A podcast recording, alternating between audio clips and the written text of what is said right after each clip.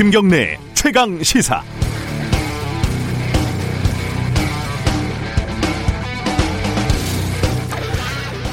네, 북극을 가리키는 지남철은 무엇이 두려운지 항상 바늘끝을 떨고 있다. 여인 바늘끝이 떨고 있는 한 그 지남철은 자기에게 지니어진 사명을 완수하려는 의사를 잊지 않고 있음이 분명하며 그 바늘이 가리키는 방향은 믿어도 좋다. 네, 안녕하세요. 오늘 스페셜 앵커로 최강시사 1일 진행을 맡은 국회의원 홍익표입니다. 제가 읽어드린 글은 신영복 선생님의 떨리는 지남철이라는 글의 한 부분입니다. 제가 매주 토론자로 출연을 하다가 진행을 하게 되니 같은 공간이라도 낯설고 잘할 수 있을지 걱정이 앞섭니다. 그러나 나침반의 바늘이 떨림 속에서 바른 방향을 알려주듯 삶에 도움이 되는 정보, 이슈에 관한 다양한 관점, 시사에 대한 해설로 오늘의 대한민국을 살아가는 우리 모두에게 힘이 되는 시간이 되도록 최선을 다하겠습니다. 코로나19로 인한 어려움과 더위, 그리고 어, 요즘 폭우로 인해 불안하고 힘든 날들을 겪고 계십니다. 이런 때일수록 함께 믿고 격려하며 성실한 하루를 시작하는 여러분과 함께 내일로 가는 길을 찾아가는 시간이 되었으면 합니다. 그럼 최강 시사 시작하겠습니다.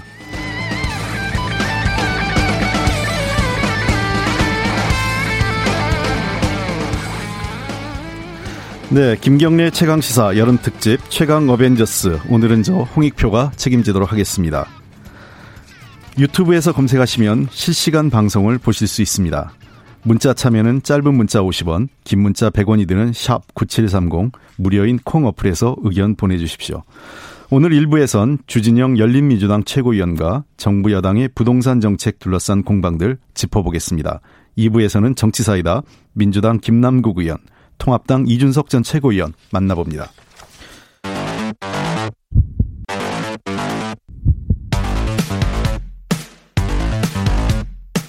오늘 아침 가장 뜨거운 뉴스 뉴스 언박싱 네, 오늘 아침 가장 뜨거운 뉴스 뉴스 언박싱 고발 뉴스 민동기 기자 김민하 시사평론가 나왔습니다. 네, 안녕하십니까? 안녕하십니까? 안녕하세요. 네. 아, 오늘은 뉴스 언박싱 시작하기 전에 전국 비 피해 상황부터 알아보겠습니다. 주말 사이 전국에 내린 폭우로 인해 인명 피해는 물론 전국 곳곳에 침수, 산사태 피해가 잇따르고 있습니다.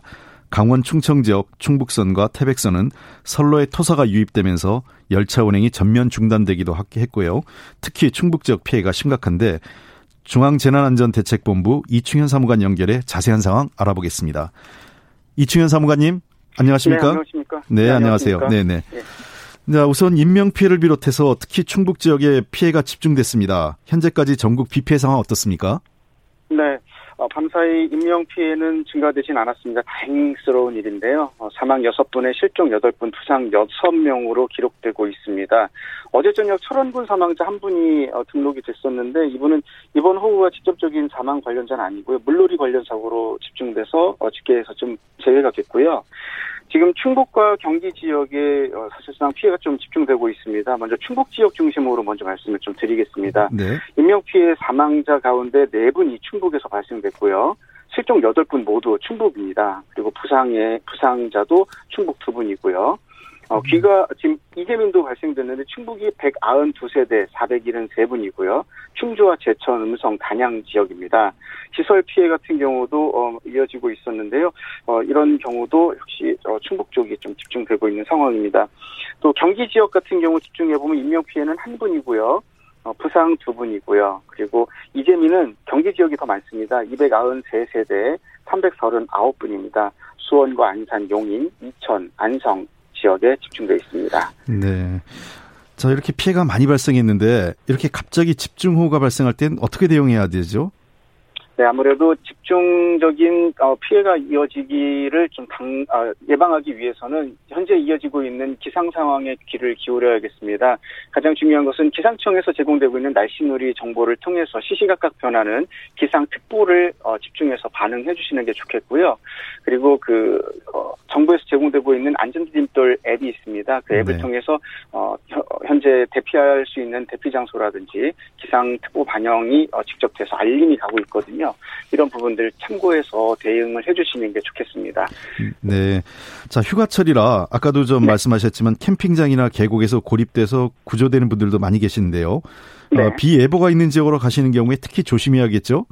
네, 그렇습니다. 지금 비가 연일 한 2주 이상 많이 내렸습니다. 지반이 많이 약해져 있는 상황이고요. 이런 상황에서라면은 산사태 위험이 추가로 발생될 수 있는 어, 충분한 개연성이 있습니다. 따라서 어, 산사태 지역 위험 지역에 계시다면 어, 서둘러 그 지역을 벗어나시는 게 중요하겠고요.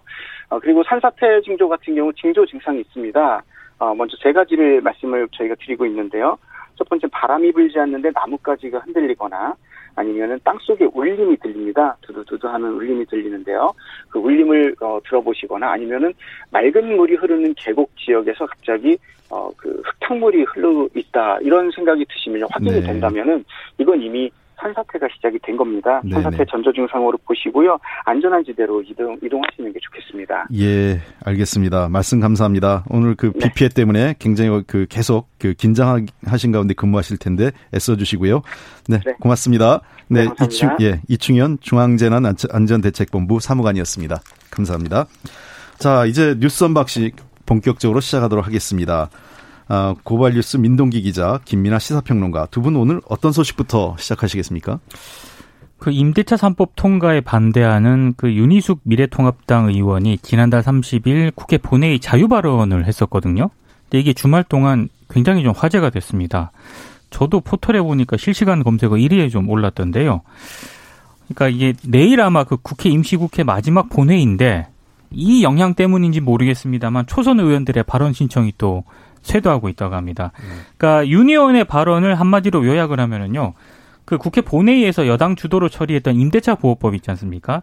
이것에 이제 부작용을 지적하는 그런 내용인데 아, 저는 임차인입니다. 이렇게 시작한 발언 요지는 이번 임대차 보호법 통과로 인해서 전세는 점점 사라질 것이고 여당이 이런 점을 점검하지 않았다. 이런 것으로 좀 요약이 되고 있습니다. 네, 제가 소속돼 있지만 더불어민주당에서 어 우리 그 윤 의원에 대해서 몇 가지 비판하는 내용들이 좀 있었습니다. 좀 예. 그것도 좀 소개해 주시죠. 일단 박범계 더불어민주당 의원이 이제 페이스북에 글을 쓴 것에 대해서 굉장히 많은 보도가 나왔는데요. 이 박범계 의원의 경우에는 일단 윤희숙 의원이 어 좀 월세를 더 높이지 못해서 오히려 걱정인 임대인 논리만 대변하고 있다 이런 취지의 좀 음. 비판을 하면서 어 윤희숙 의원이 연설 직전까지는 2주택 소유자였고 현재도 이제 1주택을 소유한 임대인이라는 취지의 어떤 반박 이런 것들을 이제 했습니다. 근데 그 과정에서 몇 가지 표현이 좀 좀 입방아에 오른 거죠. 뭐 눈을 음. 부라리지 않고 이상한 억양 없이 조리 있게 말을 하는 것은 그쪽에서는 귀한 사례니 평가한다. 뭐 이런 얘기였는데 여기서 이상한 억양이라는 게 마치 특정 지역의 사투리를 얘기한 거 아니냐 이런 해석이 나오면서 뭐 미래통합당에서 논평 내고 상당히 논란이 컸죠. 음. 여기에 대해서 박범계 의원은 이제 정부를 비판할 때 이제 목소리를 높이고 뭐 그런 억양을 쓰는 거에 대한 어떤 불만 제기였다 이렇게 얘기를 하면서 결국은 이제 그래서 그 부분은 이제 수정을 네. 한 것으로 이제 확인이 됐습니다.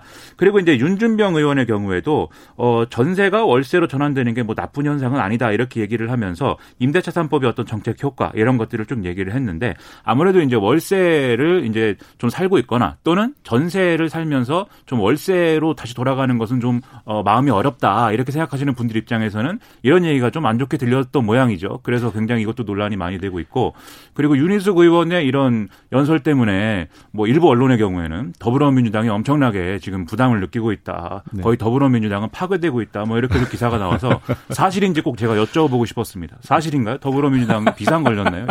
유니언 발언 때문에. 글쎄요, 비상까지는 아닌데 뭐 좋은 말씀은 좋은 말씀대로 저희들도 받아들여서 그 임대 그 월세로 전환돼 가지고 만약 계속 가격이 오르는 거를 4년 내에 그렇게 안 되도록 뭐 예방책을 만들면 되지 않을까 싶은데. 네. 근데 그, 그 부분이 좀 문제가 되는 거죠. 사실은 이 월세로 전, 전세가 월세로 가는 건 이미 시작된 거 아니었나요?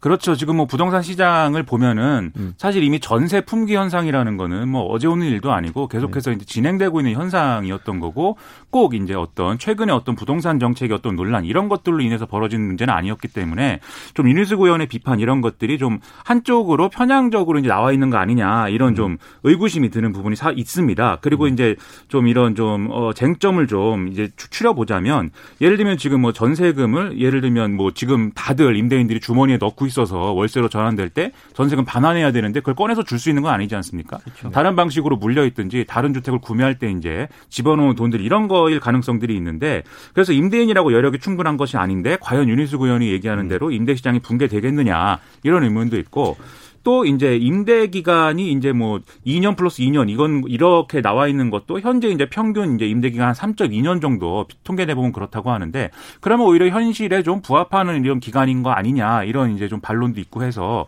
여러모로 이것에 대해서는 정책적인 어떤 쟁점을 형성해서 토론을 할 수 있지만 좀 윤희석 의원이 한쪽의 측면만 본 게 아니냐 이런 그러니까 비판이 나오고 있는 거죠. 전세가 줄어드는 여러 가지 요인이 있지 않습니까? 네. 근데 뭐 저금리도 있을 거고요. 여러 가지 요인이 있는데 윤 의원의 주장은 이게 마치 임대차법만 결정적인 요인인 것처럼 이제 지적을 하니까 그 부분은 좀 과장되지 않았냐 음. 이렇게 지적을 하는 분들도 있고요. 그리고 일부 전문가들 얘기를 좀 들어봐도요.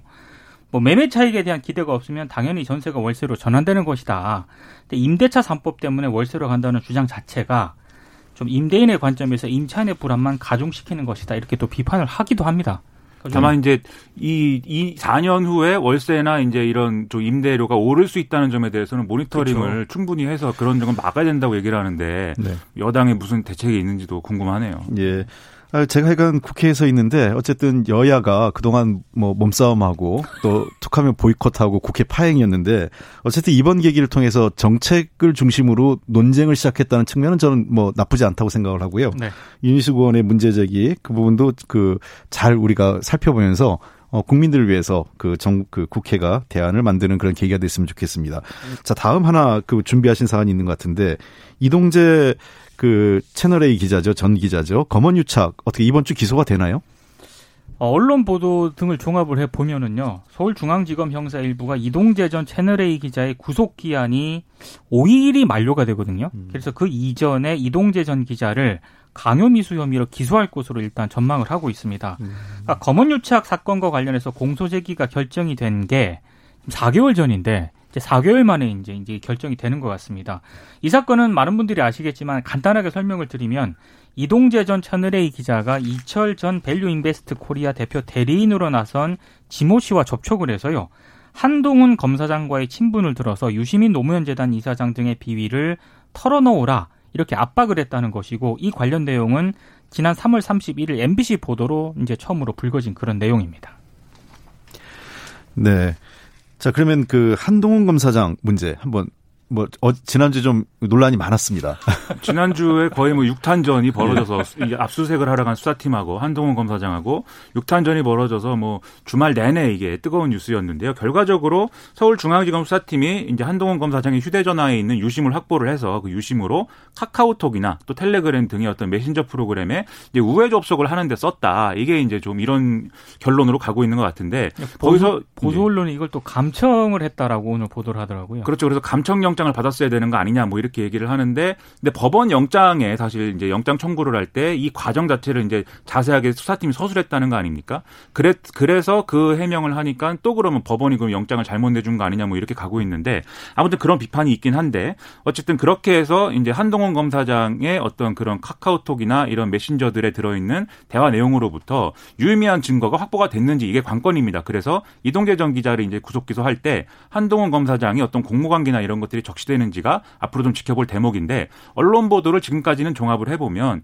어떤 그 어떤 강력한 어떤 smoking gun이라고 부를 만한 증거는 수사팀이 확보하지 못한 것 같다 이런 좀 얘기가 많아서 좀 이건 지켜봐야 되겠죠 어떻게 될지. 네 지금 이제 궁금한 거는 그 계속 말씀이 없는 윤석열 검찰총장인데요. 아, 윤석열 검찰총장 오늘 신임 검사 신고식에 참석한다 합니까? 어떻습니까? 참석을 하는데요. 예. 오후 4시 30분에 비공개로 열린다고 합니다. 일단 네. 신임 검사 신고식 발언은 통상 뭐 헌법 정신을 되새기는 그런 내용에 그치는 경우가 상당히 많았는데 최근에 검찰을 둘러싼 여러 가지 사건들이 좀 있지 않았습니까? 네. 검찰의 직접 수사 범위를 줄이는 뭐 여러 가지 권력기관 개혁안 등이 나온 점 등을 미뤄봤을 때 윤석열 총장이 이거와 관련해서 입장을 내놓지 않겠느냐 이런 전망도 있고요. 일부 언론 보도를 보니까 한동훈 검사장하고 정진훈 이 부장검사 사이에 몸싸움 여기에 대해서 메시지도 좀 내놓을 수 있다 이런 전망을 내놓고 있는데 저는 뭐 그렇게 가능성을 크게 보진 않습니다만 네. 일부 언론들은 그런 가능성을 또 내, 내비치고 있더라고요. 그러니까 어제까지 윤석열 총장하고 이성윤 서울중앙지검장이 이른바 그 몸싸움에 대해서는 공식 입장을 내놓지 않았기 때문에 아마 좀 희망 섞인 전망이지 않나 그런 생각을 해보게 됩니다. 뭐 검찰총장 정도 됐는데 뭐 여러분 검사 여러분 뭐 싸우지 마십시오 뭐 이럴 수는 없는 거 아니겠습니까? 예. 그리고 이제 지금까지 윤석열 총장이 내놓은 메시지나 이런 걸 보면은 뭐 검찰 개혁이라는 이슈 자체에 대해서는 사실 부정적인 얘기는 지금까지 해오지는 않았죠. 그래서 검찰 개혁과 관련된 어떤 메시지에 있어서는 대부분 이제 좀 어떤 정부의 방침에 따라가는 듯한 메시지를 내놓겠지만 하지만 그 속에 이제 한두 마디 정도 뭔가 이제 뼈가 있는 얘기들이 있을 수가 있어서 그걸 가지고 이제 언론들은 부분은 굉장히 관심을 갖고 크게 보도를 할 걸로 생각이 됩니다. 네, 이 시간이 다 돼가지고 하여간 오늘 그 검찰 한동훈 기자 야, 이 한동, 한동, 한동 네. 검사장이죠. 이동재 기자. 막 헷갈리기 예, 시작합니다. 예. 검언 유착 예, 사건. 두 분에 대한 수사 법대로 원칙대로 잘 진행되도록 했으면 좋겠습니다. 자, 뉴스 언박싱 고발 뉴스 민동기 기자 김민하 시사평론가였습니다.